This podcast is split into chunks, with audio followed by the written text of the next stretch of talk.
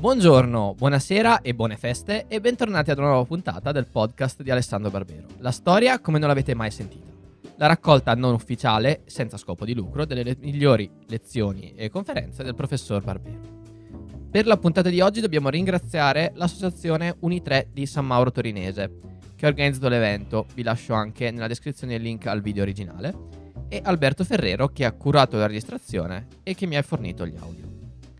Caporetto era da un po' che non ne sentivamo parlare, di questa battaglia, la più famosa, possiamo dire tranquillamente, della Prima Guerra Mondiale. E una puntata un po' più lunga del solito è quello che ci vuole per rinfrescare e approfondire l'argomento in occasione delle festività natalizie. Buon ascolto!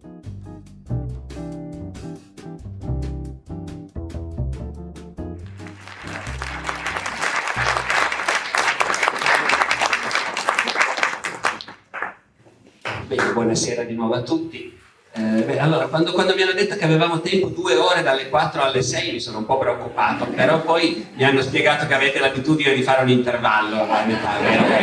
Quindi noi adesso cominceremo il nostro discorso e credo che arrivati alle 5 la battaglia di Caporetto, non dico che non sarà ancora cominciata probabilmente, ma ci saremo vicini e poi dopo l'intervallo la porteremo in fondo.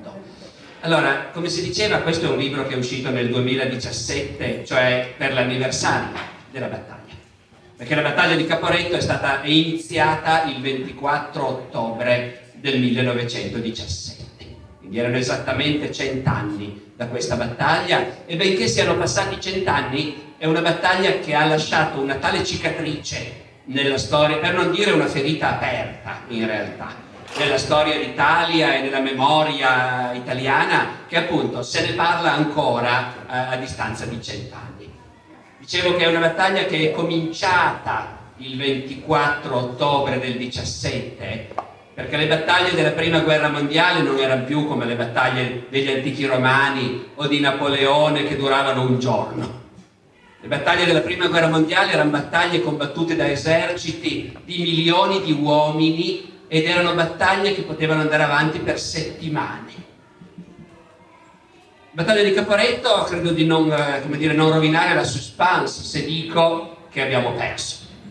È una battaglia in cui gli italiani sono stati rovinosamente sconfitti e, quando si ragiona sulla storia militare del proprio paese ci sono 2 modi di farlo. La maggior parte dei paesi si vantano delle loro vittorie e continuano a raccontare all'infinito le loro vittorie. Noi italiani sarà perché di vittorie nel campo della guerra non ne abbiamo poi tantissime, qualcuna ce l'abbiamo, ma avendo anche tante sconfitte abbiamo anche capito che dalle sconfitte c'è molto da imparare.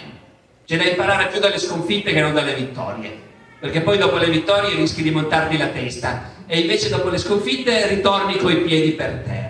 Ecco, io credo che quindi abbia senso anche per questo motivo, non per stare a flagellarci, ecco, ma per capire, ecco, come mai l'Italia, cos'era l'Italia di allora, cos'era quella guerra e come mai in quella guerra, che poi alla fine l'Italia ha vinto, perché la Prima Guerra Mondiale l'abbiamo vinta, però come mai la battaglia che ci ricordiamo di più di quella guerra alla fine è una battaglia perduta. Ora, raccontare una battaglia significa raccontare un episodio dentro una storia più lunga. Voglio dire che la Prima Guerra Mondiale è durata anni, è stata scandita da tante battaglie. Tra una battaglia e l'altra moriva della gente lo stesso, perché quella è una guerra in cui ininterrottamente per anni le truppe si sono trovate in trincea, gli uni di fronte agli altri, e tutti i giorni cadeva qualche cannonata e ammazzava qualcuno, o un cecchino nascosto tirava e prendeva uno che passava nella trincea, tutti i giorni moriva qualcuno. Però passavano settimane e mesi senza che ci fosse una battaglia.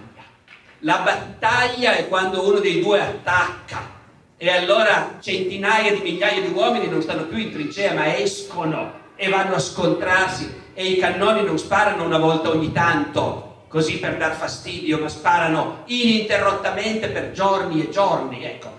Le battaglie hanno di solito un senso, cioè c'è un motivo. per cui succede una battaglia. E in genere una battaglia nasce quando uno dei due avversari ha deciso che vuole fare qualcosa, vuole cambiare le cose, ecco. Perché finché uno dei due non decide di cambiare le cose stanno fermi a guardarsi, ognuno dei due preoccupato di quel che farà l'altro, poi ogni tanto qualcuno decide di fare qualcosa. Ecco perché, forse l'ho messo in modo un po' confuso, ma quello che voglio dire è che per capire la battaglia di Caporetto bisogna sapere come mai c'è stata, cosa volevano fare quelli che hanno attaccato, che erano i nostri nemici, noi ci difendevamo. Che senso ha quella battaglia in quel momento della guerra? E allora per rispondere a questa domanda in realtà bisogna raccontare, ma molto in fretta, bisogna ricordare come era cominciata quella guerra, perché è dentro il contesto d'insieme della grande guerra che si capisce anche una singola battaglia come quella di Caporetto. Allora, la grande guerra, io appartengo ancora alla generazione che ha imparato fin dall'infanzia a chiamarla la guerra 15-18. Come sapete siamo solo noi italiani che la chiamiamo così, tutto il resto del mondo la chiamano la guerra 14-18 perché in tutto il resto del mondo è cominciata un anno prima. Noi siamo entrati in una guerra che durava già da quasi un anno. Noi siamo entrati in guerra, anche questo l'abbiamo imparato tutti da bambini, chissà se i ragazzi di oggi lo imparano ancora a scuola. Noi siamo entrati in guerra il 24 maggio del 1915, ma la guerra è scoppiata nell'estate del 14. Ed è scoppiata la guerra mondiale nell'estate del 14 per un motivo che a noi oggi, per come ve lo dirò adesso, vi sembrerà subito familiare. Un atto di terrorismo internazionale, un grande attentato che sconvolge il mondo e che fra le sue conseguenze ha lo scoppio di questa guerra. Quell'attentato non è, come dire, il crollo di un grattacielo, ecco, è un omicidio. È l'assassinio dell'erede al trono dell'impero austriaco, l'arciduca Francesco Ferdinando, che viene assassinato il 28 giugno del 14 in un posto di cui poi abbiamo ancora sentito parlare anche in tempi più recenti della nostra vita, a Sarajevo. Viene assassinato a Sarajevo, insieme alla moglie, fra l'altro, da terroristi serbi. La Serbia è un piccolo paese che confina con l'enorme impero austriaco, che è in pessimi rapporti con l'impero austriaco. Ci sono dei serbi che vivono anche dentro l'impero e che vorrebbero essere indipendenti, così come nell'impero austriaco c'erano gli italiani di Trento e di Trieste, e anche lì alcuni ci stavano bene e altri avrebbero voluto far parte dell'Italia invece. Allo stesso modo i serbi. Quando viene assassinato l'arciduca Francesco Ferdinando a pistolettate mentre passa in macchina nella strada di Sarajevo, il governo austriaco si convince subito che la colpa di questo attentato è della Serbia. Gli attentatori sono degli studenti serbi e gli austriaci sono sicuri che c'è una complicità del governo, dei servizi segreti della Serbia, di questo piccolo paese ostile. Il bello è che gli austriaci hanno ragione, perché delle complicità c'erano davvero, non forse a livello del governo, ma a livello di servizi segreti serbi c'erano dei contatti con questi attentatori. Fatto sta che gli austriaci si dicono: è l'occasione buona per dare una bella lezione alla Serbia. Dato che noi abbiamo subito questo attentato, tutto il mondo capirà che abbiamo ragione. Oggi diremmo: la Serbia è uno stato canaglia che finanzia il terrorismo e noi austriaci che abbiamo subito l'attentato abbiamo tutto il diritto di vendicarci, di fare giustizia. Perciò l'Austria dichiara guerra alla Serbia. Ma non rimane una piccola guerra fra l'Austria e la Serbia, diventa una guerra mondiale. Perché diventa una guerra mondiale? Dovete sapere che in quel momento in Europa ci sono 6 paesi che sono considerati i più potenti del mondo. Si parla delle grandi potenze. Le grandi potenze sono la Gran Bretagna, la Germania, la Francia, la Russia, l'Austria, e anche l'Italia viene considerata una delle grandi potenze. Tenete conto che nessuno sapeva che gli Stati Uniti erano il paese più potente del mondo in realtà, perché alla fine dell'Ottocento erano già il paese più potente del mondo, ma non se n'era ancora accorto nessuno, neanche loro. Erano lontani, e invece quella era l'epoca del colonialismo, le potenze europee dominavano l'Africa, l'Asia, perfino noi italiani avevamo le colonie, l'Eritrea, la Libia, ecco. Quindi i 6 paesi europei più potenti non erano tutti allo stesso livello, le grandi potenze, C'erano paesi davvero strapotenti. L'Inghilterra era un paese strapotente, il più ricco del mondo, che dominava i mari, che dominava mezzo mondo con le sue colonie. Poi c'era la Germania, che era arrivata da poco. Sapete che la Germania si era unita nell'800 addirittura dopo di noi, era l'ultimo arrivato fra i paesi europei. Però era strapotente anche lei, era diventata la più grande potenza industriale dell'Europa, aveva sorpassato l'Inghilterra e aveva l'esercito più potente del mondo, la Germania. Ma siccome era arrivata da poco, non aveva le colonie, ne aveva poche e voleva contare di più, perciò ampliava l'esercito, fabbricava navi da guerra, faceva un po' paura a tutti. Poi c'era la Francia, che era una grande potenza anche lei, ma di un livello, come dire, un po' inferiore come potenza militare, economica. Poi c'era la Russia dello zar, e la Russia faceva paura perché era un paese immenso, ma nessuno sapeva se era davvero molto potente o se invece era, come si diceva anche a quell'epoca, un colosso dai piedi d'argilla, cioè un gigante ma fragile. Poi c'era l'Austria, che era un vecchio impero in decadenza, e poi c'era la nostra Italia, che era il più debole di questi 6 paesi, di gran lunga il più debole. Quando vi dico che l'Italia era più debole, vi do adesso un esempio con delle cifre. In genere quando si parla non si danno dei numeri, tanto nessuno riesce a memorizzarli, ma in questo caso vi do una serie di cifre. Come calcolare la potenza di un paese? All'epoca uno dei criteri era la produzione di acciaio.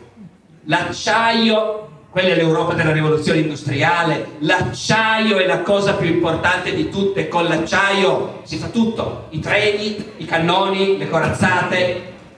Allora, per ogni tonnellata di acciaio che si produceva in Italia, la Germania ne produceva 19.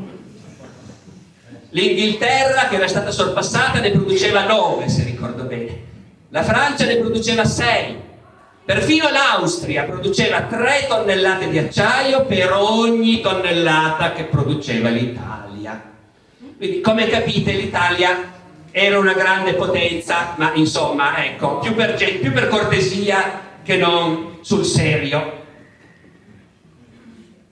Ora, questi 6 paesi, uno dopo l'altro, si trovano precipitati nella guerra mondiale. Perché? Perché sono alleati fra loro. Tenete conto che quella è un'epoca in cui ogni Stato spende un sacco di soldi in armamenti, non come oggi che spendiamo una piccola percentuale. Oggi sono rimasti solo gli americani che spendono per l'esercito, la flotta, una grossa parte, ma a quell'epoca ogni Stato spendeva, per gli ospedali spendevano poco, per la scuola spendevano poco, ma per gli eserciti e le flotte spendevano un sacco di soldi. Erano tutti armati fino ai denti ed erano tutti sicuri che prima o poi sarebbe scoppiata una guerra, e quindi c'erano delle alleanze. L'Austria dichiara guerra alla Serbia, ma la Serbia ha un grande amico che è la Russia dello zar, la Russia dello zar Nicola, che è un paese slavo come la Serbia, ortodosso come la Serbia. Perciò quando l'Austria dichiara guerra alla Serbia, la Russia interviene e dichiara guerra all'Austria. Ma anche l'Austria è un grande amico, è alleata con la Germania del Kaiser Guglielmo, che ha l'esercito più forte del mondo. E quando l'Austria ha dichiarato guerra, tutta una serie di scommesse sbagliate, capite? L'Austria dichiara guerra alla Serbia dicendo: vabbè, è chiaro che abbiamo ragione, questi finanziano i terroristi, e invece i russi entrano in guerra lo stesso. Ma la Russia entra in guerra sperando che la Germania, anche se è amica dell'Austria, resti fuori. Lo zar Nicola spera che la Germania resti fuori dalla guerra, anche perché sono altri tempi. Lo zar Nicola e il Kaiser Guglielmo di Germania sono cugini primi, si conoscono, sono amici fin da quando erano bambini, giocavano insieme alla corte della nonna, la regina Vittoria d'Inghilterra. Si chiamano Nicky e Willy quando si parlano fra loro, si scrivono. E allora quando la Russia dichiara guerra all'Austria c'è tutto uno scambio di telegrammi fra lo zar di Russia e il Kaiser di Germania, telegrammi che loro si scambiano in inglese, che è già la lingua internazionale, già a quell'epoca, e in cui si firmano Nicky e Willy, in cui Nicky, lo zar di Russia, dice a suo cugino Willy, il Kaiser di Germania, dice: io ho dovuto entrare in guerra per difendere questo piccolo paese, la Serbia, aggredito ingiustamente, ma voi, la Germania rimane fuori, vero? Non c'è motivo. E invece suo cugino Willy gli dice: ma guarda che noi siamo alleati con l'Austria, abbiamo un trattato di alleanza che ci obbliga a intervenire. Si scambiano questi telegrammi per una settimana, finché Willy dichiara guerra a Nicky e la Germania entra in guerra contro la Russia. Ma anche la Russia ha un altro alleato, la Francia. La Russia e la Francia hanno un trattato di alleanza che le obbliga ad aiutarsi a vicenda in caso di guerra. Capite perché la Russia e la Francia sono due paesi diversissimi. La Russia è la Russia dello zar, l'ultima monarchia assoluta, mentre la Francia è il paese della rivoluzione, è una repubblica. Però se voi guardavate la carta d'Europa di quell'epoca, non era come oggi che c'è la Polonia, la Repubblica, no, no, c'era la Germania enorme che confinava da una parte con la Francia e dall'altra con la Russia, e quindi sia la Francia sia la Russia, avendo una gran paura della Germania, si erano alleate, e quindi la Francia entra in guerra nel giro di pochi giorni, fra il luglio e l'agosto del 1914, 4 delle 6 grandi potenze entrano in guerra. Della Serbia non importa più niente a nessuno a quel punto. Sono già in guerra l'Austria e la Germania contro la Francia e la Russia. Sono rimaste fuori la potenza più importante di tutte, l'Inghilterra, e la meno importante di tutte, l'Italia. L'Inghilterra deve decidere cosa fare. Loro sono amici della Francia, però non hanno un trattato che proprio li obbliga. E in quel momento l'opinione pubblica inglese, avete presente come sono gli inglesi ogni tanto, è in un periodo Brexit l'Inghilterra anche allora, e cioè: ma a noi cosa ci interessa delle vostre guerre in Europa, noi siamo un'isola e stiamo per conto nostro. L'opinione pubblica inglese vorrebbe restare fuori. I giornali inglesi dicono: ma morire appunto per Sarajevo, dai. Però il governo inglese è molto preoccupato che i tedeschi vincano questa guerra. I tedeschi sono comunque il grande rivale, e allora il governo inglese vuole delle garanzie. Il governo inglese fa sapere ai tedeschi e ai francesi che l'Inghilterra resterà fuori dalla guerra se nessuno tocca il Belgio. Perché il Belgio? Anche qui avete tutti studiato geografia a un'epoca in cui si studiava bene a scuola. È lì sul canale della Manica, proprio di fronte all'Inghilterra. Il Belgio è stato inventato nell'Ottocento, non esisteva prima, e l'hanno inventato gli inglesi per avere un piccolo paese amico con dei grandi porti, Anversa, Ostende, ecco, e avere la garanzia del collegamento col continente, qualunque cosa succeda. Perciò gli inglesi fanno sapere che loro resteranno fuori dalla guerra, ma nessuno deve toccare il Belgio. I francesi rispondono immediatamente: noi non toccheremo il Belgio. A Berlino, capitale dell'impero tedesco, il governo convoca i generali per dare questa buona notizia: se l'Inghilterra resta fuori dalla guerra, basta che noi non tocchiamo il Belgio. I generali tedeschi dicono: ah, peccato, perché noi abbiamo un piano perfetto per vincere la guerra, per sconfiggere la Francia. È un piano che abbiamo studiato per 20 anni. è preciso in ogni particolare e i treni si stanno già muovendo, è tutto sicuro e garantito, in poche settimane saremo a Parigi, però il piano prevede di invadere il Belgio. E la Germania, quando i ministri provano, i ministri dell'imperatore, del Kaiser, provano a dire al capo dell'esercito, al generale von Moltke, che forse si può ancora fermare il piano, è già tutto in movimento, milioni di uomini. Quando gli dicono che forse si può ancora fermare il piano, al generale von Moltke viene un coccolone, gli viene un infarto, dopodiché si riprende e spiega piangendo che non si può fermare il piano. Perché una volta che il più grande esercito del mondo è in movimento, ci sono tutte le tabelle, tutto calcolato, non si può. Perciò i tedeschi invadono il Belgio e l'Inghilterra gli dichiara guerra. Siamo fuori solo noi. E noi siamo fuori perché non eravamo alleati con nessuno? In realtà no. Anche noi eravamo dentro queste alleanze micidiali. E noi, anche se sembra strano, eravamo alleati con l'Austria e con la Germania. Ricordate, si chiamava la triplice alleanza. Come mai noi eravamo alleati con l'Austria? Tenete conto che Italia e Austria si odiavano. Nell'Ottocento l'unità d'Italia è stata fatta attraverso 3 guerre contro l'Austria.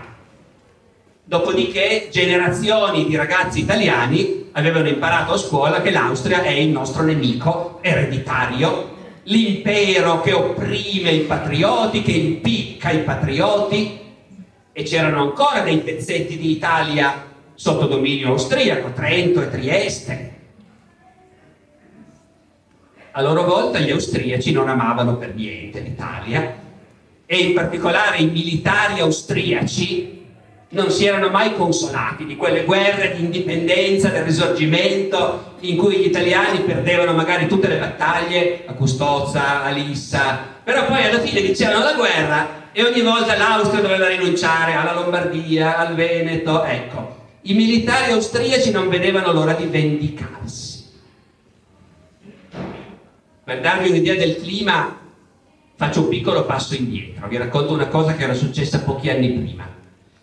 Dicembre 1908, terremoto di Messina, 100.000 morti. Messina, Reggio Calabria, rase al suolo, l'Italia in ginocchio ovviamente. Tutte le scarse risorse dell'Italia impegnate nei soccorsi, da tutto il mondo arrivano aiuti, arrivano nel mare della Sicilia squadre navali inglesi, russe perfino, per dare una mano. A Vienna, capitale dell'impero austriaco, il feldmaresciallo Conrad, comandante dell'esercito austriaco, va dall'imperatore Francesco Giuseppe e gli propone: dichiariamo guerra all'Italia, visto che loro sono a terra per il terremoto, è il momento buono. Poi non lo fanno, ma il clima era quello. Allora la domanda è: ma come mai eravamo alleati?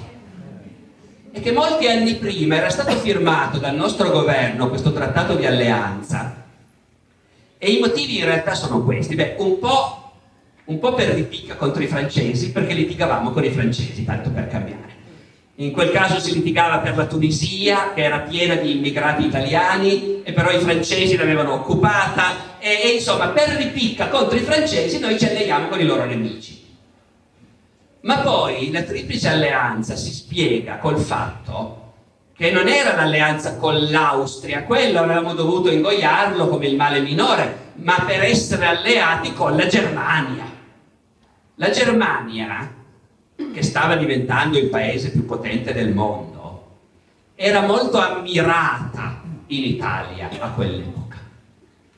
Era un po' tutto quello che volevamo essere anche noi. Stavano diventando la più grande potenza industriale, noi avevamo appena cominciato con l'industria, La Fiat a Torino nasce nel 1899, avevamo cominciato, la Germania ci aveva già sorpassati in tromba, era il paese più ricco e potente d'Europa e stava aiutando anche noi, perché la nostra rivoluzione industriale si è fatta anche con investimenti tedeschi, con industriali tedeschi che venivano a investire in Italia, costruire fabbriche in Italia. E poi la Germania era già piena di emigrati italiani, Già alla fine dell'Ottocento la Germania era piena di emigrati italiani che andavano a lavorare lì, e quando tornavano a casa e raccontavano della Germania e dicevano che paese, funziona tutto, pagano bene. Quindi l'Italia era molto, la Germania era molto ammirata. Noi, pur di essere alleati con la Germania, avevamo accettato perfino che nell'alleanza ci fosse anche l'Austria, che invece non piaceva a nessuno.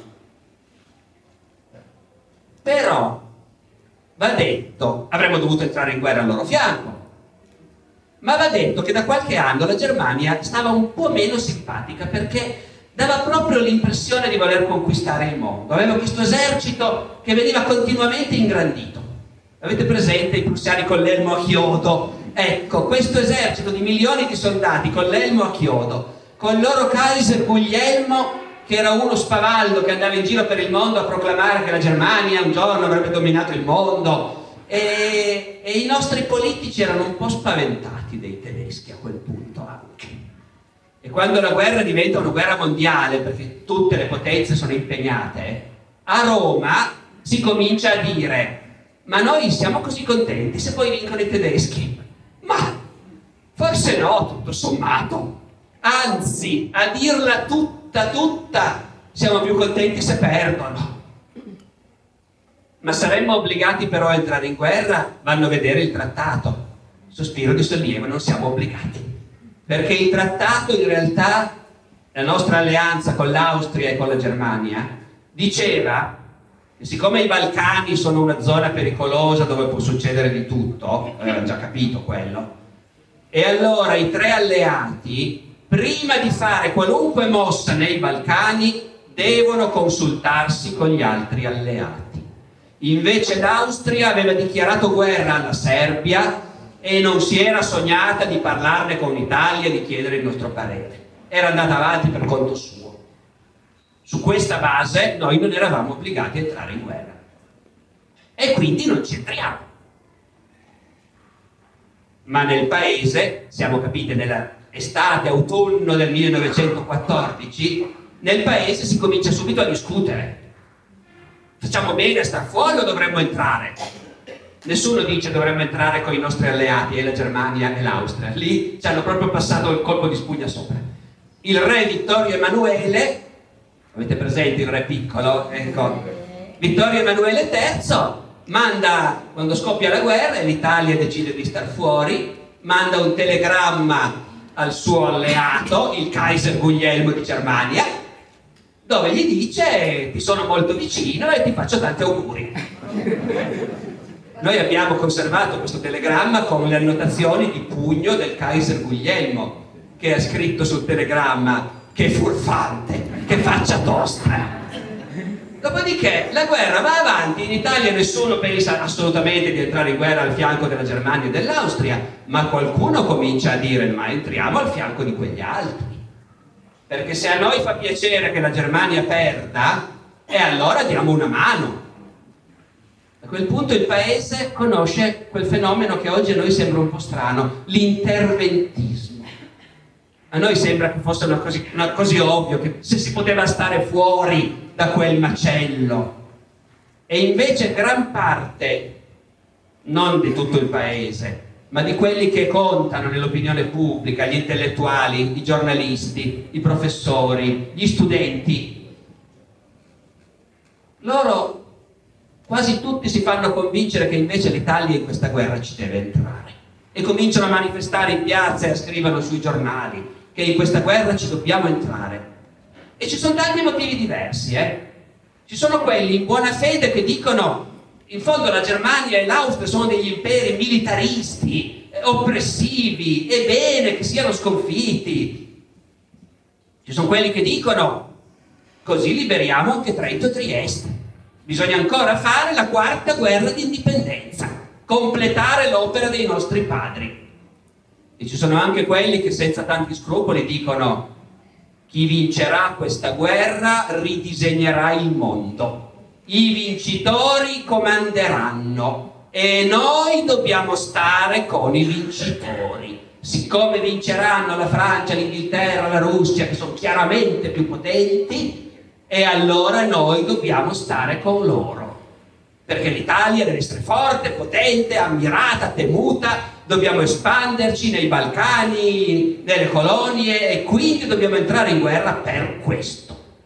Quindi, come vedete, c'erano tanti motivi diversi che potevano spingere i ragazzi a manifestare in piazza per dire vogliamo la guerra.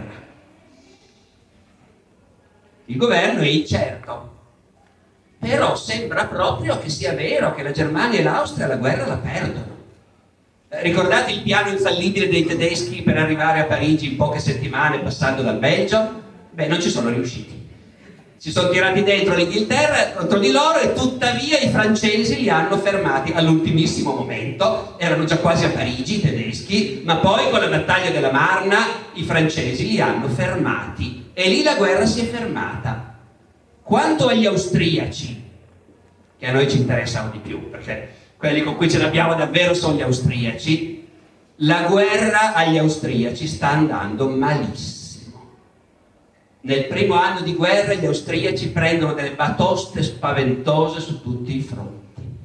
Si fanno battere dai serbi nei Balcani e si fanno battere dai russi in Polonia, in Galizia. Dopo 10 mesi di guerra i russi stanno per invadere l'Ungheria, stanno per entrare nell'impero austriaco. E sembra che l'Austria sia sul punto di crollare. In quei primi 10 mesi di guerra l'esercito austriaco ha perso qualcosa come 1 milione di uomini.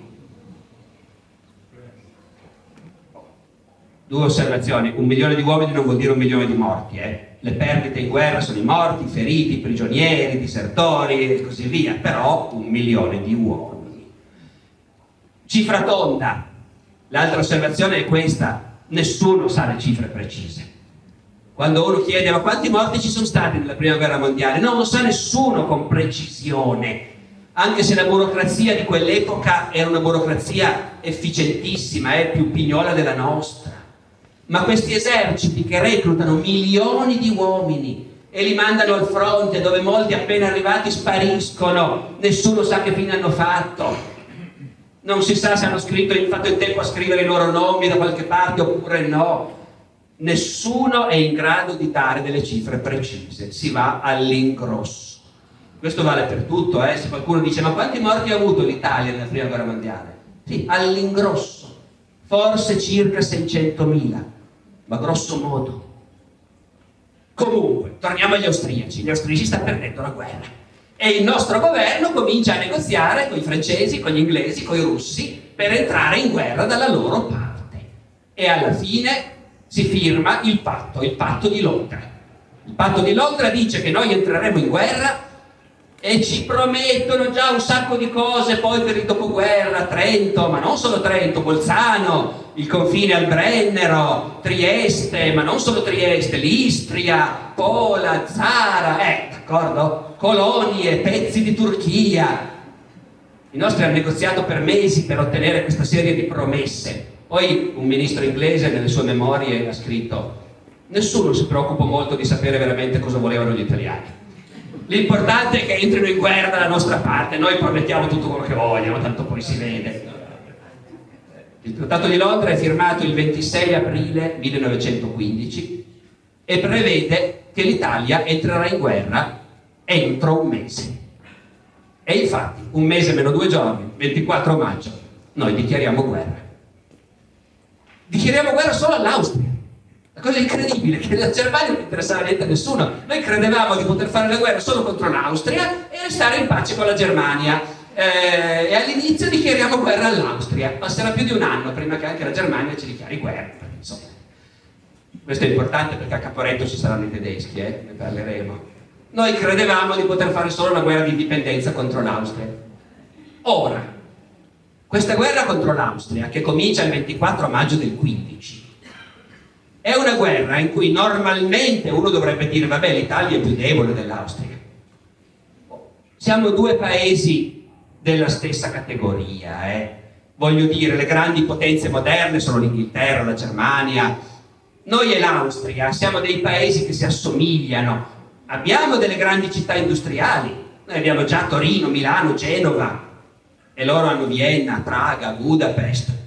Però sia noi sia loro abbiamo poi tutte queste campagne poverissime, piene di contadini analfabeti. Quindi siamo paesi un po' moderni e un po' arretrati. Con gli austriaci ce la potremmo giocare alla pari, però l'Austria è molto più grossa, quindi di solito noi saremmo più deboli. Ma l'Austria sta già combattendo su due fronti, contro i russi in Polonia e contro i serbi nei Balcani, e sta perdendo.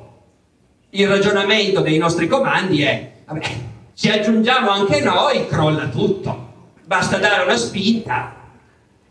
Quindi noi entriamo in guerra sicuri che, aprendo un nuovo fronte, gli austriaci, che già non ce la fanno a combattere su due fronti, costretti a combattere anche in Italia, crolleranno. Il ragionamento è: noi attacchiamo, in qualche settimana si va a Trieste, in qualche mese si va a Lubiana, a Zagabria, fine anno a Vienna. Issiamo il tricolore a Vienna e mettiamo fine alla guerra mondiale. Poi non ci siamo arrivati, come sapete. Ma l'importante è che quando noi entriamo in guerra, è vero che l'Italia è più forte in quel momento. L'Italia è fresca, intatta, con tutte le sue energie, mentre l'Austria è già dissanguata. Perché è importante questo? Perché attacchiamo noi. In guerra c'è sempre uno che è più forte, non è mica una partita a scacchi con due eserciti esattamente uguali. In guerra c'è quasi sempre uno che è più forte, che infatti è quello che l'ha iniziata di solito. Noi dichiariamo guerra all'Austria. L'Austria era disposta a pagare bene se fossimo rimasti neutrali. Invece noi dichiariamo guerra perché ci sentiamo più forti e andiamo all'attacco. Il 24 maggio del 1915 l'esercito italiano invade l'Austria, nel senso che si passa il confine dappertutto e si va avanti verso Trento e soprattutto verso Trieste. Dico soprattutto verso Trieste perché verso Trento è tutta montagna, valli strettissime, non c'è tanto spazio. Verso Trieste c'è un po' di colline, le colline intorno a Gorizia, bisogna passare l'Isonzo, poi c'è ancora l'altopiano del Carso, ma non c'è alta montagna. E subito dietro l'altopiano del Carso c'è Trieste, a due passi, si vede col binocolo dalla riva del mare. Sembra che non ci metteremo niente a arrivarci. Quindi si va all'attacco su tutto il fronte. Su tutto il fronte gli italiani abbattono le sbarre di confine e entrano in territorio austriaco. Tra l'altro, il primo giorno della guerra, i bersaglieri entrano in un paesino che nessuno ha mai sentito nominare, è un paesino sloveno che si chiama Kobarid, e che ancora oggi è un paesino sloveno che si chiama Kobarid. Ma gli italiani il 24 maggio 1915 lo conquistano e gli cambiano nome, Caporetto. Gli mettono un nome italiano, dopodiché si provvederà, per esempio, ad aprire una scuoletta per insegnare l'italiano ai bambini dei montanari sloveni, perché dovranno diventare dei bravi italiani anche loro. Noi stiamo avanzando e stiamo conquistando territorio nell'impero austriaco. Ora, gli italiani sono più forti, è vero. Per tutta la durata della guerra noi avremo sempre più uomini, più cannoni, più munizioni, più aeroplani, più roba da mangiare, più di tutto. Quella è una guerra che sarà sempre combattuta con gli italiani più forti e gli austriaci più deboli. E quindi con gli italiani che attaccano. Perché è più forte che attacca. Mentre l'altro, con quelle poche forze, cerca di difendersi. Noi attacchiamo. L'ho detto, il comandante in capo Cadorna ha deciso che verso Trento non è il caso di fare molto, conviene attaccare verso Trieste, oltre l'Isonzo. Perciò Cadorna concentra il suo esercito in direzione di Trieste e lì gli italiani vanno all'attacco. I primissimi attacchi si va ancora, come nelle tavole della domenica del Corriere, con le bandiere, i trombettieri, gli ufficiali con la sciabola. Poi capiscono subito che è meglio non avere né le bandiere, né le trombe, né le sciabole, perché quella è un'altra, non è più una guerra come quella di una volta. E infatti i nostri, anche se attaccano continuamente, non riescono ad andare avanti. e non riescono ad andare avanti perché le armi che ci sono in quella guerra sono delle armi che favoriscono i difensori. Mi spiego, le armi non sono neutrali, ci sono delle armi, pensate al carro armato, col carro armato attacchi, schiacci tutto quello che vuoi, il carro armato aiuta chi vuole attaccare. Invece in quella guerra hanno inventato la mitragliatrice. Mitragliatrice vuol dire che basta due soldati con una mitragliatrice e riempiono di piombo un'area di 200-300 metri davanti a loro, non passa nessuno senza essere falciato. Allora in quella guerra andare all'attacco vuol dire, ecco, all'attacco si va ancora alla vecchia maniera, cioè all'ordine tutti i soldati escono dalle trincee con la baionetta in canna e si mettono a correre verso il nemico, con gli ufficiali che gridano magari avanti Savoia, e il nemico è là a 200-300 metri di distanza, magari anche meno, però non lo vedi perché sono tutti in trincea, sono tutti coperti e non li vedi. E prima di arrivare a quelle trincee piene di soldati nemici devi attraversare di corsa quella terra di nessuno che però è piena di filo spinato, e tu speri che i tuoi cannoni abbiano fatto saltare in aria il filo spinato prima di partire. Se va bene trovi qualche buco, e se va male c'è ancora il filo spinato, e mentre tu vai avanti dalle trincee ti sparano, e non ti sparano solo con i fucilini modello 91, un colpo per volta, ma con la mitragliatrice che spara 1000 colpi al minuto. Il risultato è che chi attacca deve partire, se attacchi una trincea difesa da 100 uomini, devi partire che ne hai almeno 300 per sperare che qualcuno ci arrivi. Il risultato è che noi attacchiamo, e il numero dei morti e dei feriti comincia a salire e non si fa un passo avanti.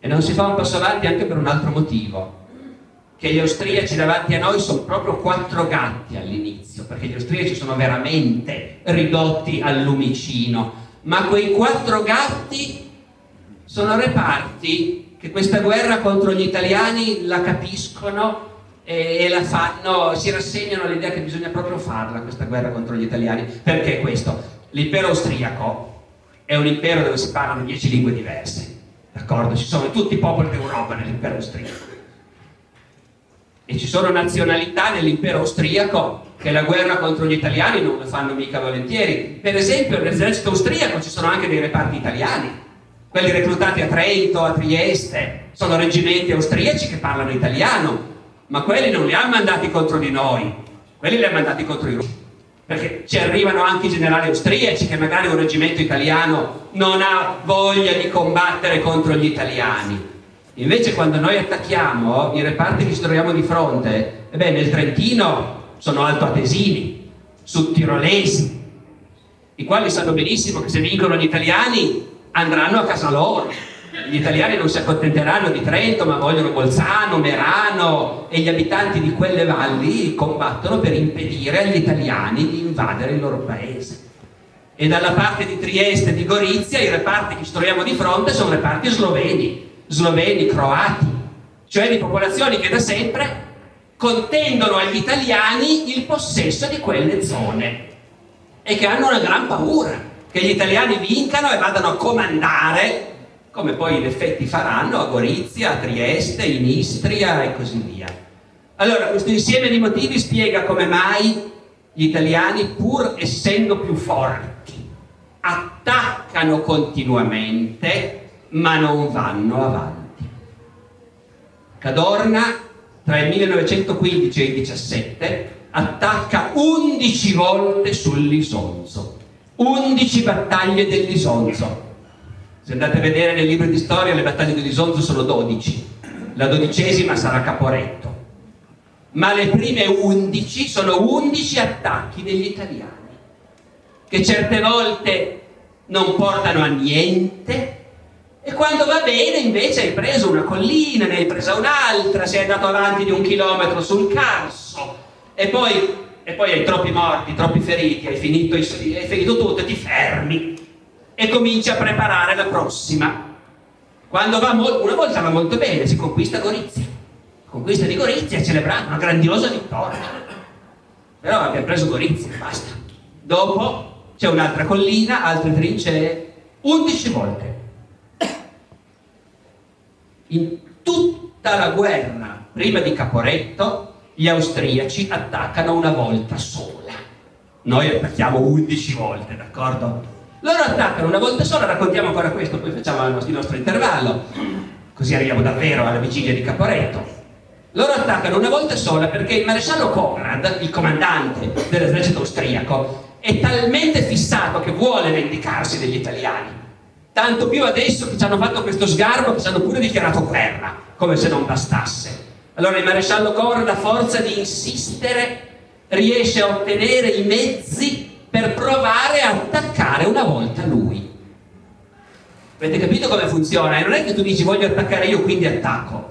Momento. Tanto devi decidere dove, e poi lì devi essere più forte. Se gli altri in quel settore che tu vuoi attaccare hanno 10 divisioni e tu devi averne 30, se hanno 1000 cannoni e tu devi averne 2000, altrimenti te lo scordi di attaccare. Quindi voi capite, fare una grande offensiva è una decisione politica, bisogna parlarne col comando supremo, col governo, vedere se ci sono i soldi per farla. Mi sono spiegato, ecco, un'unica volta il maresciallo Conrad ottiene le risorse per attaccare lui, attacca nel Trentino, dove gli italiani stavano fermi perché non è una zona adatta. Conrad attacca nella primavera del 16, nel Trentino, è l'offensiva che i giornalisti battezzano subito la spedizione punitiva, la Strafespedizione, appunto per punire quei traditori degli italiani. E gli italiani sono talmente lontani dal pensare che questi straccioni degli austriaci ci attaccano loro che vengono presi completamente di sorpresa. E gli austriaci sfondano il fronte del Trentino e vengono giù, poi vengono fermati quasi per miracolo, un po' perché Cadorna in realtà il suo mestiere lo conosce e riesce a portare le riserve per tappare il buco, e un po' perché i soldati si fanno ammazzare sul posto, in quei posti che poi danno i nomi alle nostre vie, il Pasupio, Passobuole, ecco, lì a forza di combattere finalmente gli austriaci vengono fermati. Ma per un pelo arrivavano giù a Vicenza. Dopodiché, va bene, ci hanno provato, sono stati fermati, ricominciamo noi. Perché loro le energie le hanno finite e noi invece le abbiamo ancora. E quindi si ricomincia e si arriva all'estate del 1917 con l'11ª battaglia dell'Isonzo, detta anche battaglia della Bainsizza, agosto 1917. Caporetto sarà poi il 24 ottobre e avremo tempo di raccontarla nella seconda parte.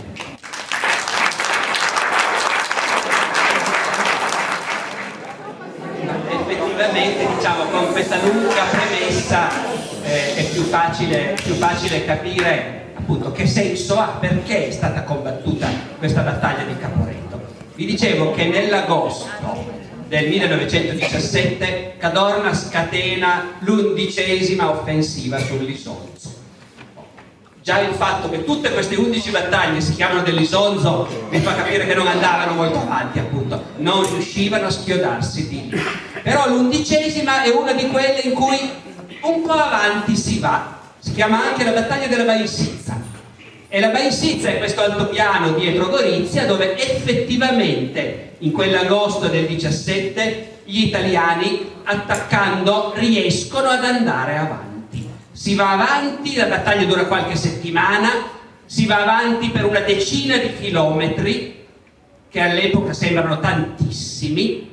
Poi gli austriaci riescono ancora una volta per il rotto della cuffia, con le ultime riserve disponibili, a tappare la falla, e anche questa offensiva, come tutte le altre, si esaurisce, perché quando tutte le brigate impiegate sono state mandate all'attacco e hanno perso magari metà dei loro ufficiali e dei loro uomini, ed è impossibile mandarli all'attacco un'altra volta a quel punto, e quando sono state usate tutte e l'artiglieria ha sparato tutte le sue enormi riserve di proiettili, e a quel punto basta, ti fermi, fai i conti e dici va bene, siamo andati avanti quasi 10 chilometri, è una grossa vittoria.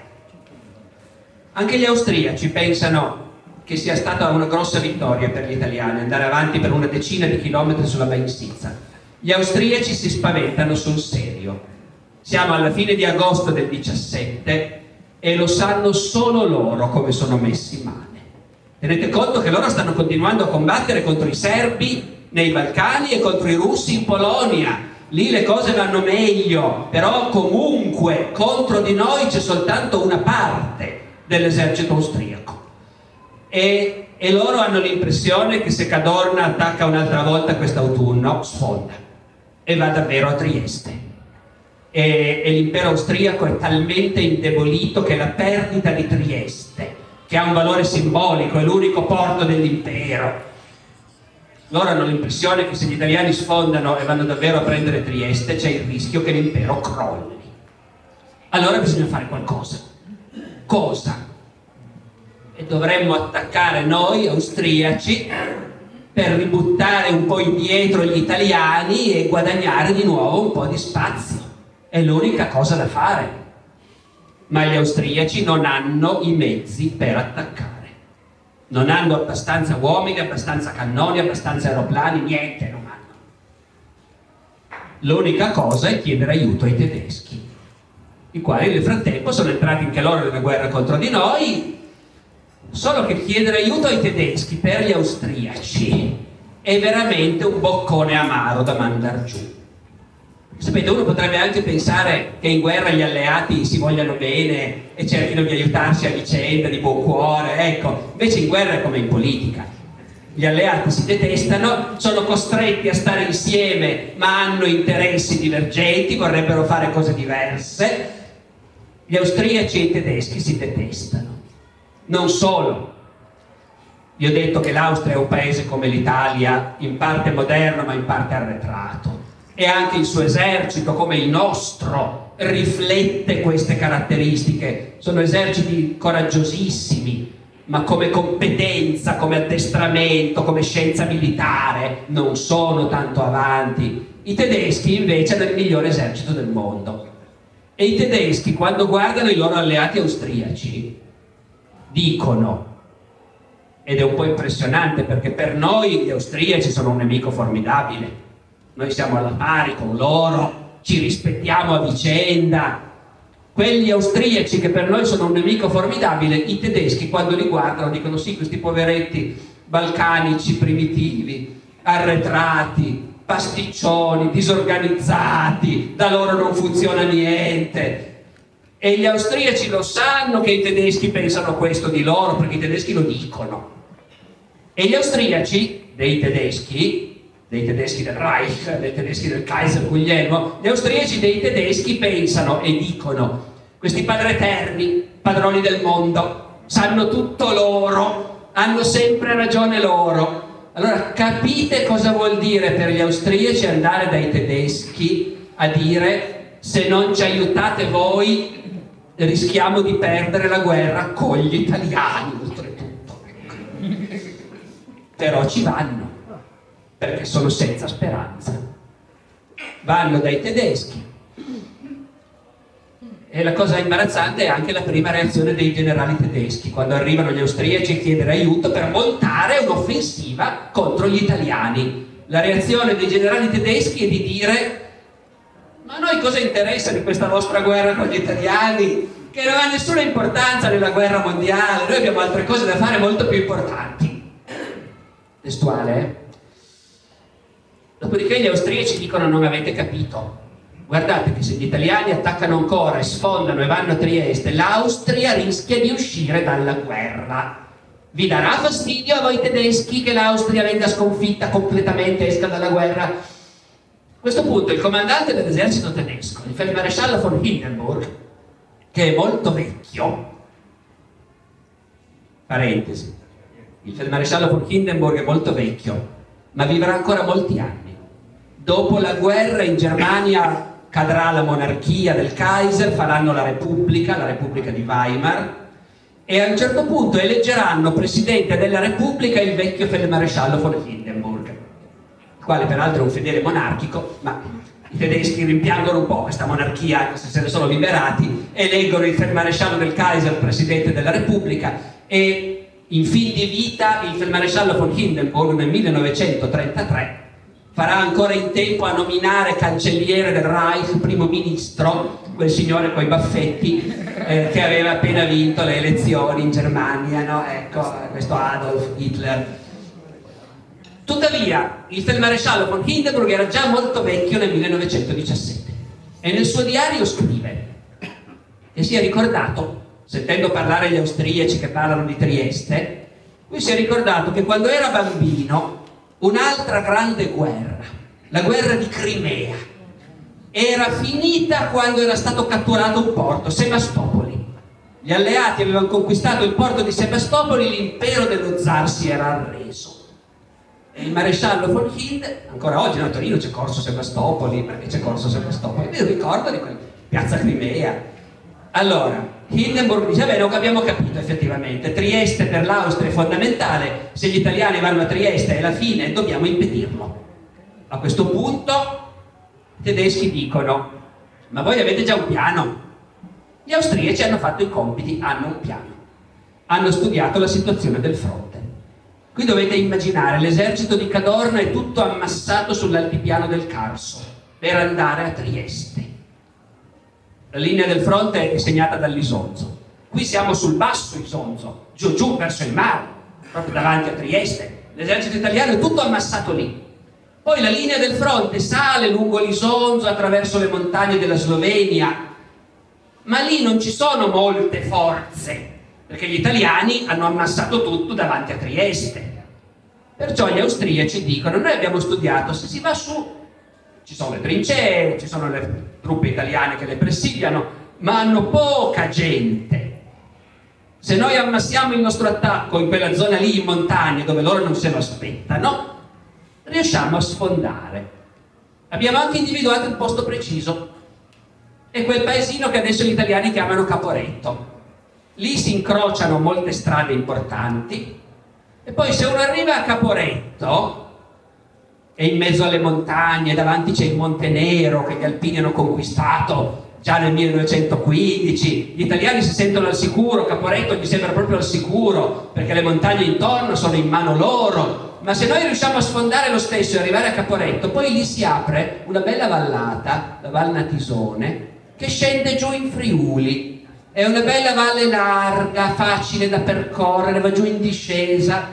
Gli italiani, dicono gli austriaci, ci hanno costruito una meravigliosa strada, perché gli italiani sono bravissimi a fabbricare le strade e hanno fatto una meravigliosa strada militare che alimenta il loro fronte. Voi capite, questa guerra vuol dire che ogni giorno al fronte, dove bisogna dare da mangiare a milioni di uomini e rifornirli di munizioni, ogni giorno al fronte arrivano migliaia di camion carichi di roba, quindi le strade sono fondamentali.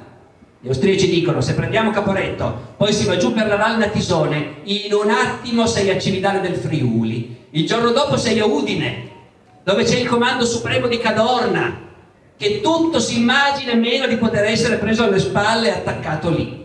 Dicono gli austriaci, se noi andiamo giù di lì, Cadorna si accorgerà che rischiamo di arrivargli proprio alle spalle, il grosso del suo esercito, impantanato sul Carso, rischia di essere preso in una sacca. Cadorna, dicono gli austriaci, che non è scemo, dovrà dare ordine di ritirarsi. E a noi questo ci basta. Ci basta che gli italiani debbano andare indietro, riprenderci il terreno che hanno preso in questi 2 anni battendo la testa sull'Isonzo. A noi basta, dicono gli austriaci, che gli italiani li ributtiamo al vecchio confine. I tedeschi dicono, se ci disturbiamo noi, non ci disturbiamo per così poco. Se veniamo noi, gli italiani li ributtiamo molto più indietro. Una volta che cominciano a ritirarsi, noi li inseguiamo e non gli permettiamo di fermarsi. Diciamo che li seguiamo almeno fino a dove la carta geografica, l'Isonzo, li spinge indietro, si ritirano, e qui il Tagliamento. Il fiume Tagliamento. Voi capite perché i fiumi. Un esercito sconfitto si sta ritirando, il nemico dietro. Dov'è che ti fermi a resistere? Non in mezzo alla pianura nel nulla. Se riesci a passare un fiume, fai saltare i ponti, dietro quel fiume ti fermi. I tedeschi dicono no, se veniamo noi, il piano è di respingere gli italiani almeno fino al Tagliamento. Gli austriaci dicono: non ci riuscirete mai.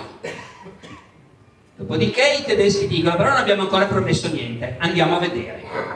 Prendono un generale tedesco esperto di guerra in montagna, un generale bavarese, il generale Kraft von Dellmensingen, e lo mandano a dare un'occhiata.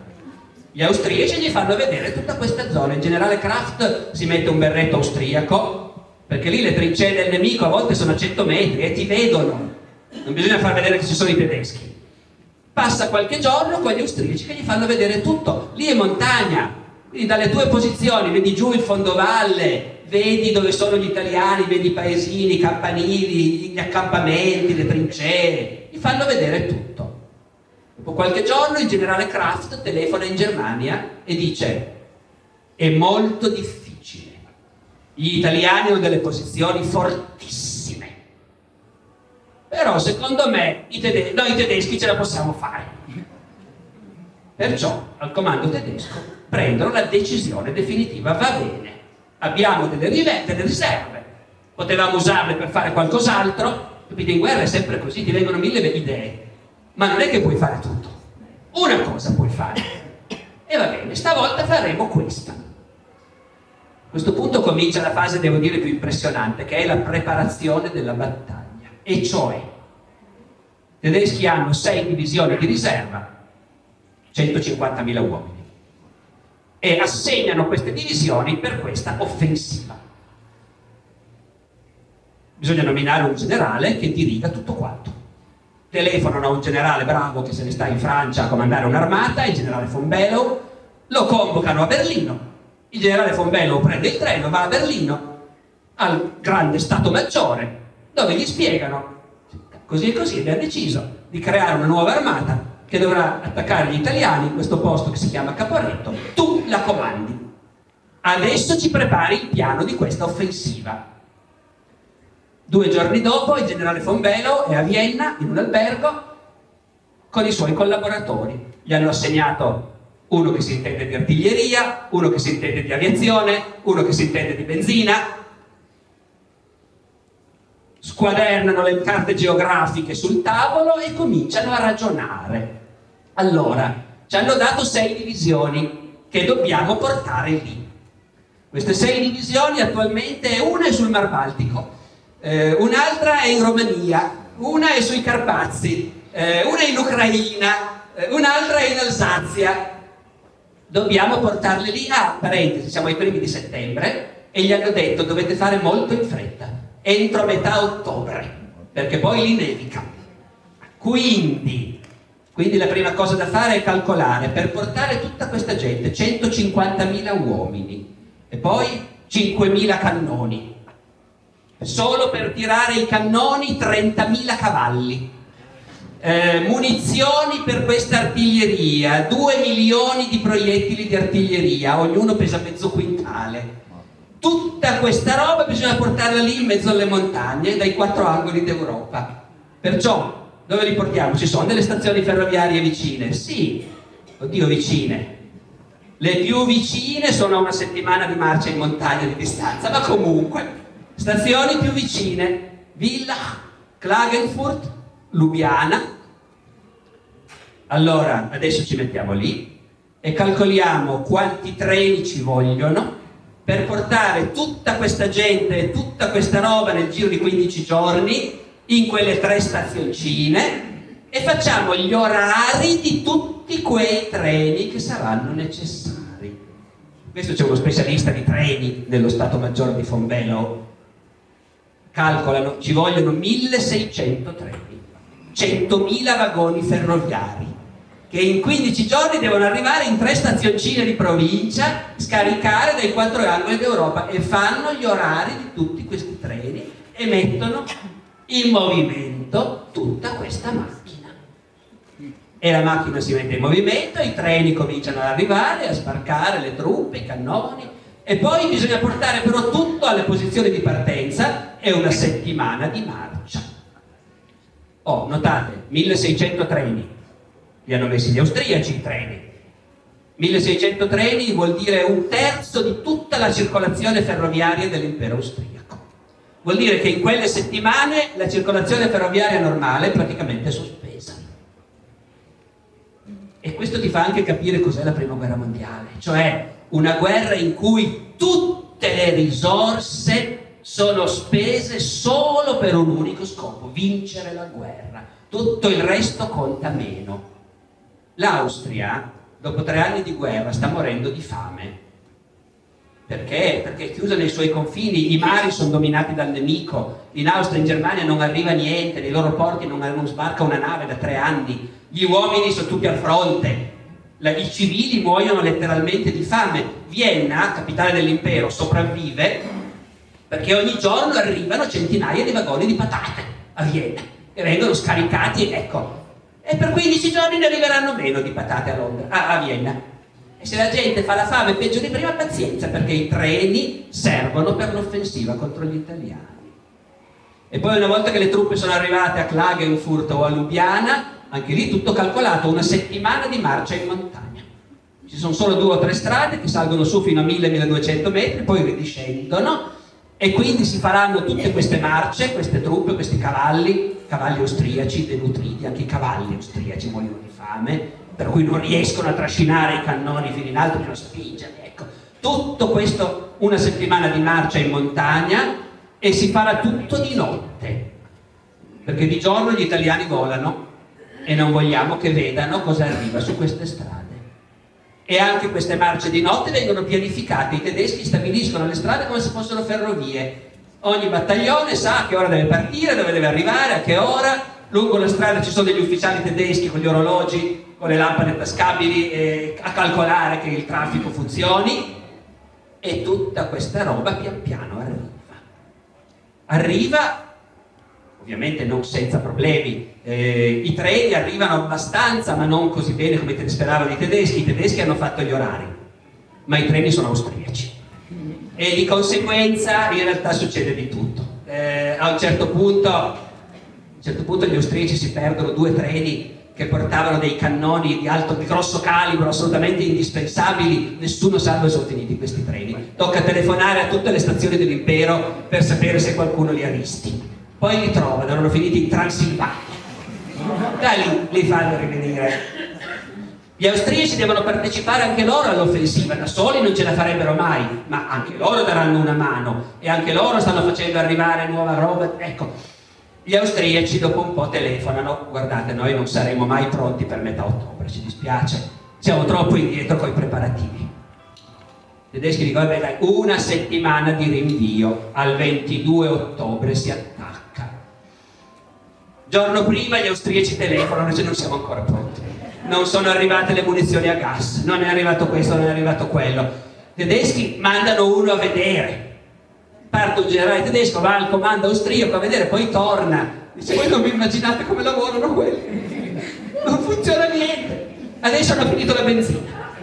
I tedeschi prestano la benzina altri 2 giorni, rimandiamo di altri 2 giorni al 24 ottobre. Nel frattempo le truppe stanno completando la loro marcia in montagna, nevica da molti giorni, le truppe vengono su, spingendo i cannoni e portando le munizioni a spalle certe volte perché i cavalli non ce la fanno, e le truppe marciano secondo le tabelle di marcia di notte su queste strade ghiacciate, dove marciano anche colonne di camion che tutti i momenti vanno fuori strada, si sfasciano, finiscono nel burrone, soldati e muli scivolano, finiscono nel burrone, nessuno se ne accorge neanche, ma alla fine il grosso arriva.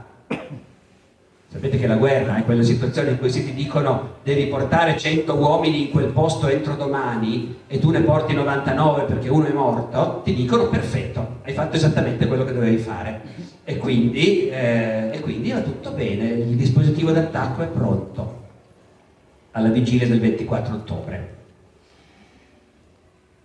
E i nostri comandi sanno tutto. I comandi italiani sono perfettamente informati di tutto quello che sta per succedere. E perché sono perfetti? Voi avete capito che roba è? Cioè, come fai a tenerla segreta una cosa del genere? 1600 treni che attraversano l'Europa, Ma poi, oltre allo spionaggio e così via, ci sono due motivi precisi per cui i nostri sono ben informati. E uno sono le intercettazioni telefoniche, perché all'epoca esistono già le intercettazioni telefoniche. Le trincee del nemico a volte sono a 100 metri di distanza e ci sono già degli apparecchi che tu pianti nel terreno e che ti permettono di intercettare. E dietro ci sono degli uffici con degli ufficiali che sanno le lingue, che stanno lì 24 ore su 24 a trascrivere tutto quello che si dicono gli altri al telefono. Questo lo fanno tutti e lo sanno tutti che si è intercettati, tant'è vero che sia i nostri sia gli austriaci, quando si parla al telefono, cercano di parlare in dialetto, sperando che almeno poi dall'altra parte fanno più fatica a capire. Di fatto poi si capisce tutto e i nostri da settimane intercettano ufficiali austriaci che dicono: hai saputo dell'offensiva? Hai saputo che è per ottobre? Hai saputo che vengono i tedeschi? Hai saputo che è a Caporetto? E poi il fatto è che noi sappiamo tutto perché anche i soldati austriaci sanno tutto, anche i soldati semplici, a cui nessuno l'ha detto naturalmente, ma in trincea i soldati semplici vengono sempre a sapere tutto. Questo è un fenomeno che nella Prima Guerra Mondiale è stato constatato ovunque, gli storici se ne sono interessati, perché è una cosa misteriosa ma vera. C'è sempre uno che ha un compare che è al furiere, al comando e che ha ascoltato una... Eccoci. I soldati sanno tutto, i soldati austriaci hanno 1000 indizi del fatto che sta per partire l'offensiva. Intanto sono arrivati i tedeschi e gli austriaci se ne sono accorti. Arriva uno e dice: ma sai che vicino a noi c'è una batteria di cannoni tedeschi? Dice: ma sei sicuro? Sì, ci ho parlato, sono tedeschi. A quel punto la prima reazione dei soldati austriaci è di andare dai tedeschi a mendicare qualcosa da mangiare, perché gli austriaci crepano di fame in trincea. Poi, appunto, loro crepano di fame, ma un bel giorno nel rancio del soldato austriaco compare qualcosa che non si vedeva da mesi, una fettina di speck. 20 grammi di pancetta, mesi che mangiavano solo patate, cavoli e rape. Adesso invece è arrivato lo speck. Qualcosa vorrà dire.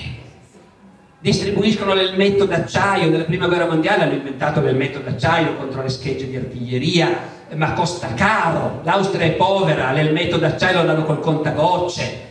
Ma adesso vagonate, tutti quei treni, vagonate di elmetti d'acciaio distribuiti alle truppe. E poi alle truppe distribuiscono la cartolina. La cartolina che il soldato può mandare a casa in franchigia, gratis. E i soldati hanno capito che la danno sempre prima delle grandi battaglie per rialzare il morale. E la cartolina è fatta per i soldati analfabeti. E quindi c'è scritto sopra in 9 lingue: sono sano e va tutto bene. C'è scritto in tedesco, in ungherese, in polacco, in rumeno, in ceco, in italiano, in ucraino, in tutte le lingue dell'immenso impero, ecco. E allora i soldati austriaci hanno mangiato la foglia e hanno capito che si va all'attacco. E quello che sanno loro lo sanno anche i nostri, perché ci sono i disertori. I disertori sono quelli che scappano, che a un certo punto decidono che loro ne hanno abbastanza, che non hanno più voglia di combattere, preferiscono cadere prigionieri piuttosto. E allora alla prima occasione, un'azione di pattuglia di notte, un piccolo combattimento, oppure anche semplicemente partono e vanno una notte, sperando di arrivare dagli altri e ad arrendersi. I disertori della Prima Guerra Mondiale ci sono tutti i giorni, tutte le notti, dappertutto, continuamente. Voi capite, Prima Guerra Mondiale vuol dire milioni di uomini in trincea, che fanno una vita da cani, che fanno la fame e che rischiano di morire tutti i giorni. Quindi è chiaro che in percentuale uno che decide di scappare c'è tutti i momenti. Disertano i nostri, disertano loro. Però gli austriaci disertano più dei nostri, perché i nostri mangiano male ma loro muoiono di fame. Poi disertano più dei nostri perché prima di un'offensiva quelli che hanno capito che ti manderanno all'attacco hanno più voglia di scappare ed evitare di essere mandati all'attacco. E poi gli austriaci disertano anche perché, prima vi dicevo degli sloveni, degli altoatesini, che questa guerra contro gli italiani la fanno avendo deciso che vale la pena di farla. Ma nell'esercito austriaco è anche pieno di nazionalità che a questa guerra non credono. Anzi, una parte dell'esercito austriaco è fatto da gente che spera di perdere la guerra. I cechi, gli slovacchi, che sognano la Cecoslovacchia indipendente, i rumeni che vorrebbero far parte della Romania e invece sono sudditi ungheresi e gli ungheresi li odiano. E allora questi scappano più degli altri, vengono da noi e portano tutte le notizie. Negli ultimi giorni prima dell'offensiva arrivano ufficiali austriaci che di nazionalità però sono appunto polacchi o rumeni e vengono a portare gli ordini, con gli ordini dei loro reparti. L'offensiva comincia alle 2 di notte del 24 ottobre, 2 ore di bombardamento a gas, poi 4 ore di bombardamento alto esplosivo, alle 8 del mattino la fanteria all'attacco, dove? Da Plezzo a Tolmino, Caporetto al centro. I nostri sanno tutto. Tant'è vero che già il giorno prima a tutti i reparti è stato diramato l'ordine: il nemico attaccherà alle 2 di stanotte, all'1:30 sveglia per tutti e maschera antigas indossata. E nelle ultime settimane il generale Cadorna ha dovuto ammettere che effettivamente questa offensiva arriva, perché lui non ci credeva, gli sembrava assurdo che il nemico venisse ad attaccarlo su quelle posizioni fortissime, e poi è quasi inverno ormai, a lui sembrava che volessero prenderlo per il naso, che fosse tutta disinformazione. Ancora negli ultimi giorni non ho sentito dire assuntute vale, però siccome il mestiere lo sa, alla fine ha capito che deve comunque rafforzare quel fronte, e quindi in realtà ha fatto affluire molte riserve. Quel fronte non è più così debole come ai primi di settembre, quando il generale Kraft aveva fatto il suo giro. Adesso è stato molto rafforzato. Eppure quando quella notte sul 24 ottobre i tedeschi attaccano, sfondano dappertutto e vanno avanti e vengono giù,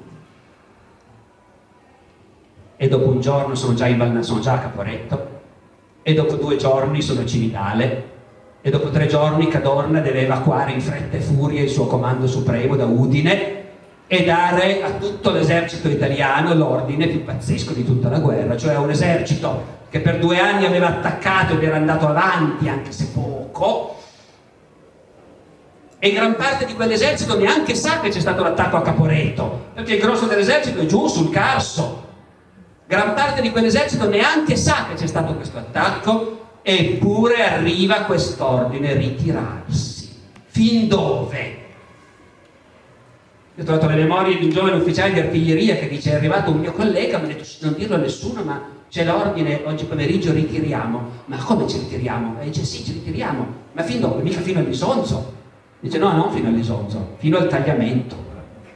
E questo giovane ufficiale dice: io gli ho detto, ma il tagliamento è in Italia, c'è 100 chilometri, diventi matto.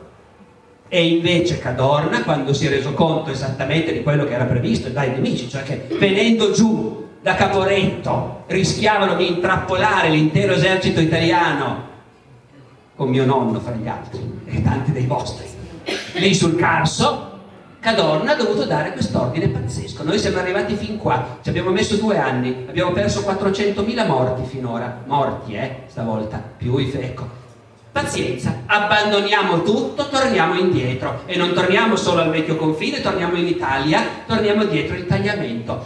E il dramma, un piccolo dramma che non abbiamo tempo di raccontare tutto perché finisce il nostro tempo, ma diciamo ancora una cosa: il dramma è che questa non è solo una ritirata, ma che questo esercito rischia di sfasciarsi durante la ritirata. La battaglia di per sé, la battaglia non è costata carissima. In tutta la battaglia di Caporetto, in quelle settimane della ritirata, noi perdiamo qualcosa come 40.000 morti e feriti. Oggi a noi sembra una cifra pazzesca, 40.000 morti e feriti, ma ne perdevamo di più in una qualunque delle nostre offensive sull'Isonzo. Quindi non è per quello. Il vero dramma è che questo esercito, ritirandosi inseguito dal nemico, lascia in mano al nemico 300.000 prigionieri. E 300.000 è già un altro numero. L'Italia ha 30 milioni di abitanti, un italiano su 100, tutti compresi donne, uno su 100, l'1% della popolazione italiana viene fatto prigioniero e finisce in lager, che non sono i lager delle SS, ma sono già dei lager dove si muore di fame e di tifo, per cui non tutti quei 300.000 torneranno a casa. E poi insieme a questi ci sono i profughi civili, che non restano lì ad aspettare il nemico, non restano lì ad aspettare un esercito nemico che muore di fame, abbrutito da 3 anni di guerra e che odia gli italiani, per cui i civili se ne vanno.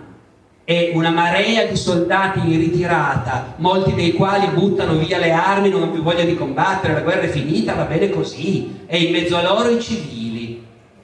Ci sono degli ufficiali che raccontano la cosa che ho visto durante la ritirata che mi ha fatto più impressione: la contadina scalza che camminava da chissà quanti giorni col neonato al seno, inebetita, non capiva più niente, il neonato era morto e lei non se n'era neanche accorta e continuava a camminare.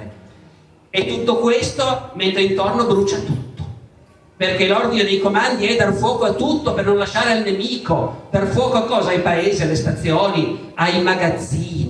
I soldati che mangiavano malissimo in trincea, il primo giorno della ritirata scoprono che dietro c'erano enormi magazzini pieni di ogni ben di Dio, e adesso l'ordine è dar fuoco a tutto. Ma i soldati, prima di dar fuoco, entrano, sfondano le botte di liquore, si mettono al collo i fiaschi di vino, le scatolette di carne, poi danno fuoco e marciano dopo aver bevuto, e marciano ubriachi, e continuano a marciare, si dà fuoco a tutto e si beve, ci si ubriaca, si canta, tanto si torna a casa, la guerra è finita.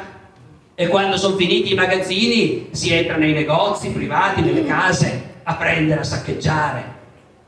Quindi questa marea di gente, civili e soldati mescolati, che non obbediscono più agli ordini, che marcia perché? Perché si torna a casa, e arrivati al tagliamento non si va più né avanti né indietro, perché i ponti sono pochi e non si riesce a passare. Allora l'ordine è innanzitutto buttare via tutto, tutti i camion, carretti, i cannoni, tutto quello che avete salvato, tutti i bagagli, tutto via, solo le persone passano.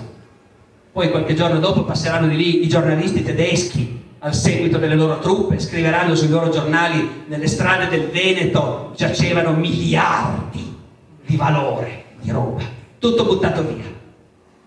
Migliaia di carretti tirati da cavalli, tutti rovesciati nei fossati, senza perdere tempo a staccare i cavalli restano lì e muoiono di fame attaccati ai loro carretti. Poi passeranno i tedeschi in mezzo a chilometri di carogne di cavalli, e si marcia in mezzo a questi cavalli morti e moribondi, e ogni tanto i soldati si fermano a tagliare via con la baionetta un pezzo di carne da un cavallo morto, ma in realtà, dicono i testimoni, anche da un cavallo vivo. E è arrivato il ponte sul tagliamento, però anche se hai buttato via tutto, migliaia di carretti, migliaia di camion, gli ospedali da campo, tutta roba costosissima, tutto buttato via, però ai ponti non si va né avanti né indietro. E dopo un po' c'è un ufficiale del genio dall'altra parte con un megafono che dice: ma fra mezz'ora il ponte salta, facciamo saltare noi, perché poi arriva il nemico, e fra un quarto d'ora il ponte salta, e tutti spingono e non si va avanti.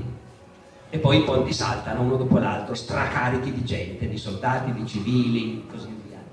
E arrivati dietro il tagliamento si pensa di fermarsi. Guardate, gli austriaci avevano detto ai tedeschi: non ci arriverete mai al tagliamento, lo si fidavano di noi, poveretti gli austriaci. E invece poi i tedeschi sfondano anche il tagliamento, bisogna ricominciare. E quindi non al tagliamento, ma al Piave si arriva. Poi dietro il Piave si fermano, perché anche gli altri a forza di correre non ne possono più. E quindi dietro il Piave ci si ferma. Ma quegli altri sono venuti avanti. Ricordate che noi sulla Bainsizza siamo andati avanti ad agosto 10 chilometri. Sembrava tantissimo, gli austriaci si sono spaventati. A Caporetto loro vengono avanti 150 chilometri. Quindi Caporetto vuol dire un esercito che ha perso 300.000 prigionieri, vuol dire 500.000 profughi civili dalle zone occupate, che il governo italiano riuscirà a distribuire nel paese e che verranno mantenuti male, ma mantenuti a spese dello Stato fino alla fine della guerra, per un anno, sparsi in tutti i comuni d'Italia. E poi torneranno a casa a vedere cos'è rimasto, e in genere non è rimasto molto dopo un anno di occupazione da parte del nemico. Ecco, Caporetto è anche questo, cioè non è soltanto una battaglia perduta, capite? È una catastrofe nazionale, ed è per quello appunto che non si è mai smesso di discutere di chi è la colpa: Cadorna, Badoglio, i soldati, i militari, i civili, i politici. Nel paese si vuol sapere di chi è la colpa. Qualcuno dice: colpa dei generali incapaci, I generali dicono: non è vero, è il paese che è un paese di cialtroni, che si merita di essere bastonato. Andranno avanti così fino a quando non arriverà davvero uno col bastone a mettere d'accordo tutti, pochi anni dopo la fine della guerra. Però i militari saranno contenti, perché Cadorna nei giorni della ritirata lo dice già chiaramente, lo dice chiaramente: non è colpa nostra, è colpa del fatto che questo è un paese di buffoni, tutti questi politicanti che parlano, e i politici di opposizione che parlavano di pace, e i miei soldati si sono demoralizzati perché in questo paese si chiacchiera troppo e ci vorrebbe un governo forte che metta ordine. Ecco, queste cose dicono i generali responsabili della sconfitta nei giorni del disastro, e continueranno a dirle dopo, naturalmente. Il generale Cadorna nel 1924-25 ha uno scambio di corrispondenza con il generale Kraft von Dellmensingen, perché dopo la guerra i generali nemici fanno amicizia e si scrivono e si raccontano le loro imprese e discutono. E nel 1925 Cadorna dirà, scrivendo al generale Kraft: certo, Caporetto, non sarebbe stata possibile se in Italia avessimo già avuto il forte governo attuale. Il forte governo attuale nel 1925 vuol dire Mussolini, naturalmente. Ecco. Quindi, come dire, la sconfitta provoca in Italia un incrocio di accuse, di risentimenti, no? Che alla fine faranno sì che l'Italia non sembra neanche, dopo la guerra, un paese vincitore, assomiglia di più ai paesi sconfitti, perché i paesi vincitori dopo la Prima Guerra Mondiale hanno avuto grossi problemi, scioperi, crisi economica, però sia la Francia, sia l'Inghilterra, gli Stati Uniti sono rimasti in piedi. Invece i paesi che sono sprofondati nella guerra civile e nella dittatura sono la Germania, l'Austria, la Russia, che era tra i vincitori all'inizio ma poi la guerra l'ha persa, e noi che l'avevamo vinta. Guerra civile, dittatura, eccetera. Cioè il paese in realtà è uscito da questa guerra più come se l'avesse persa che come se l'avesse vinta. Ci sarebbero mille altre cose che voi vorreste sapere probabilmente, ma non abbiamo tempo di parlarne, e quindi forse abbiamo tempo per una domanda, ecco, perché mi dispiace. Ma...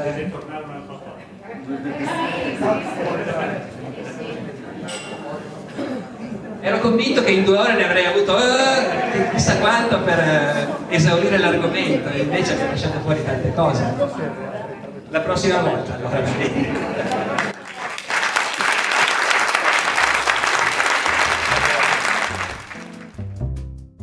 Grazie ancora ad Uni3 e grazie ad Alberto Ferrero, e grazie a voi per aver ascoltato questa puntata. La settimana prossima il podcast sarà in ferie, d'altronde è Natale. Quindi saltiamo la puntata di domenica 29 e ci sentiamo direttamente il 5 gennaio 2020. Seguite il podcast su Facebook, Instagram e Twitter per rimanere sempre aggiornati su tutto. Basta cercarlo e trovate tutti i profili ufficiali che volete. Per scrupolo vi lascio anche i link in descrizione. La musica che sentite è la bossa antigua di Kevin MacLeod in competech.com, pubblicata con licenza Creative Commons CC BY 4.0. Buone feste e ci sentiamo l'anno prossimo. Ciao!